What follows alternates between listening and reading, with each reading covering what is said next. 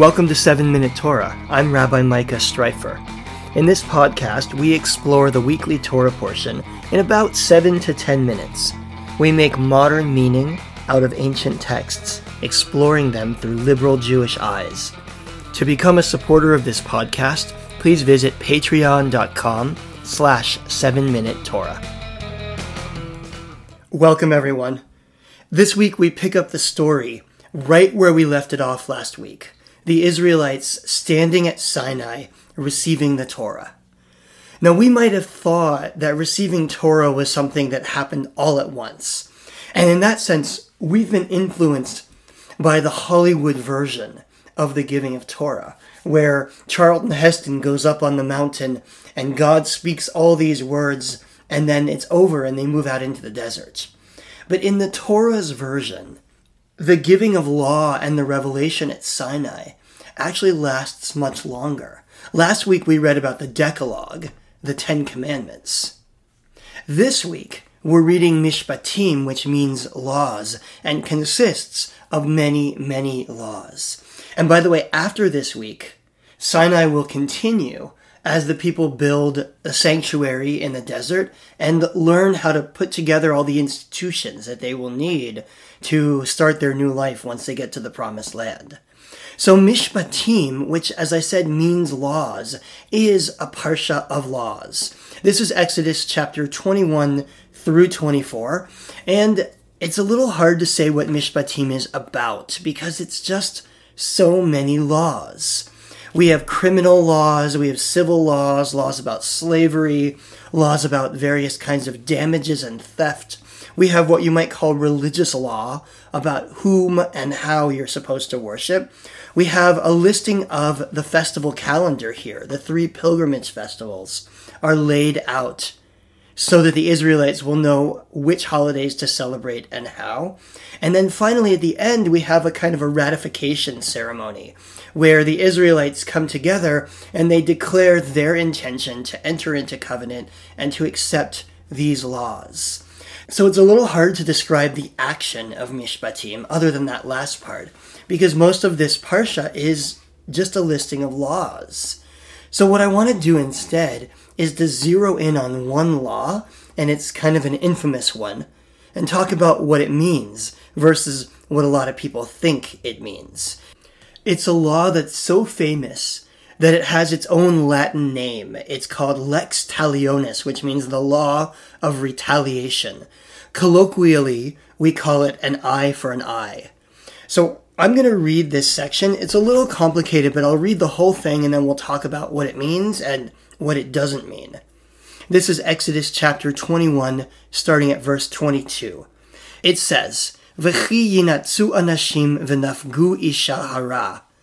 When men are fighting and a pregnant woman is hurt or pushed and it causes a miscarriage, but no other damage ensues, then the one responsible shall be fined according as the woman's husband may exact from him, the payment to be based on reckoning, in other words, on the damage that ensues from the loss of the fetus.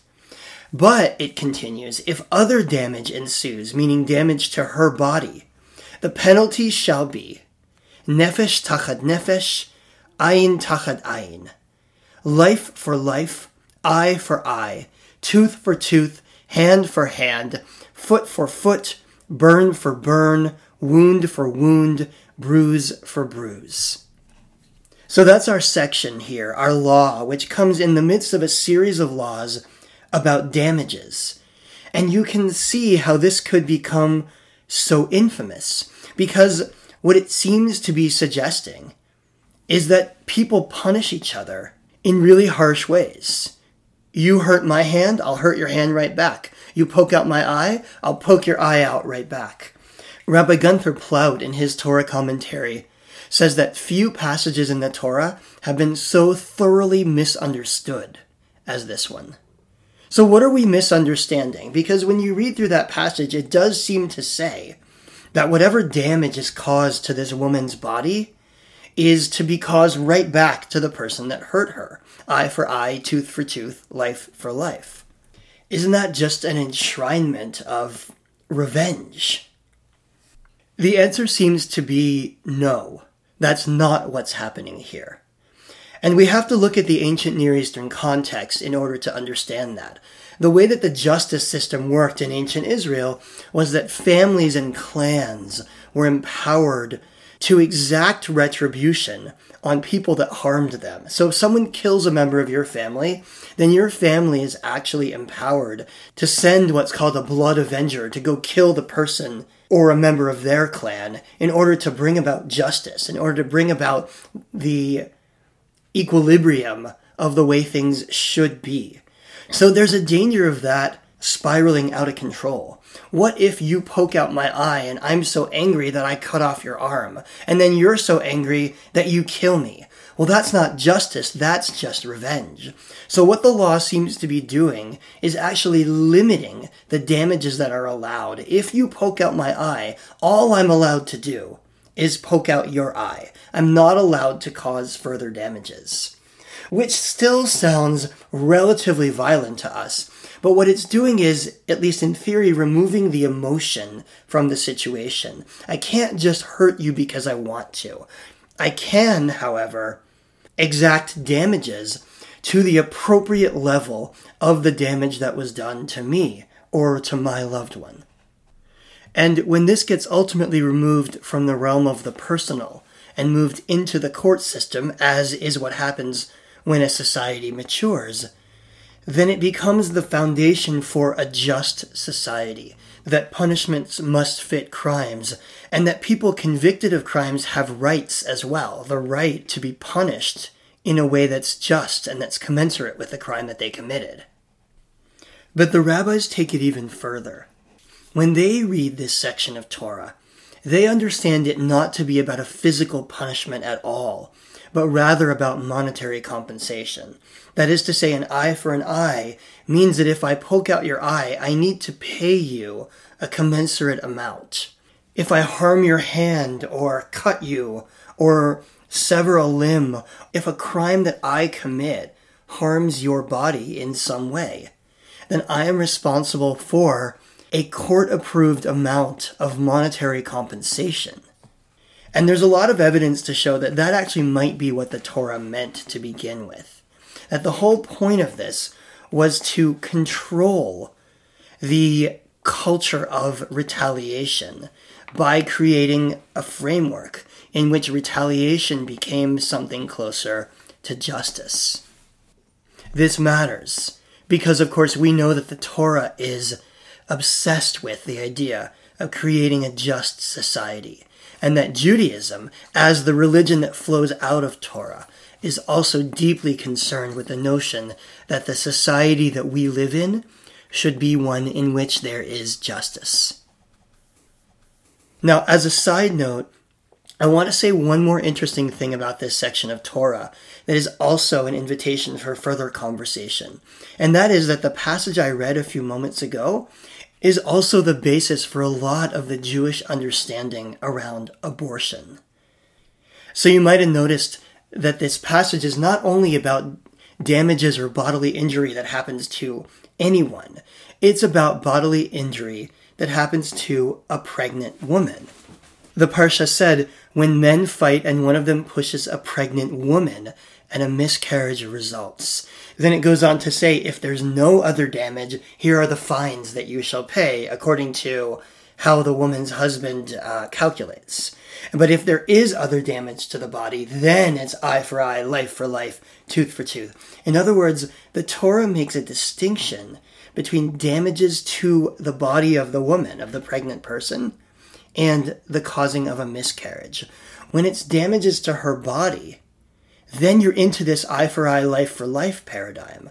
But when it's the causing of a miscarriage, you're looking at monetary damages. In other words, the Torah's understanding of a fetus is different from its understanding of a fully developed human being. A person is eye for eye, tooth for tooth, life for life. A fetus is monetary damages. And a lot of the rest of Jewish law surrounding abortion and reproductive care is built around this dichotomy, this difference between a fetus and a born human. It's not that the fetus has no status, but it does not have the same status as a born person. And so, for example, in Jewish law, the life of the pregnant person takes precedence over the fetus. And I'm going to end that discussion there, mostly because I'm out of time and this is very complex. But if you'd like to continue that conversation, I'd like to invite you to join us this Thursday, February 8th at 3 o'clock Eastern Time for a class with Rabbi Leah Berkowitz on Zoom, where she will be discussing reproductive justice in Jewish tradition. What does Judaism say about abortion? What does Judaism say about who makes the decisions about reproductive care? And you can register for that at laasok.org, L-A-A-S-O-K.org. If you just go to current classes, you'll see it right there. So, in the end, this one little passage of Exodus teaches us a variety of things about human life, about body and damages, and maybe most importantly, about the imperative, the commandment, to create a society that is just. Thanks, everyone. Have a great week. 7 Minute Torah is a production of Laasok, Sacred Texts, Modern Meaning. If you enjoyed this program, please consider becoming a sponsor at patreon.com slash 7 minute Torah. For more information about upcoming learning opportunities, go to laasoka.org, L-A-A-S-O-K dot. I'm Rabbi Micah Streiffer. Thanks for listening.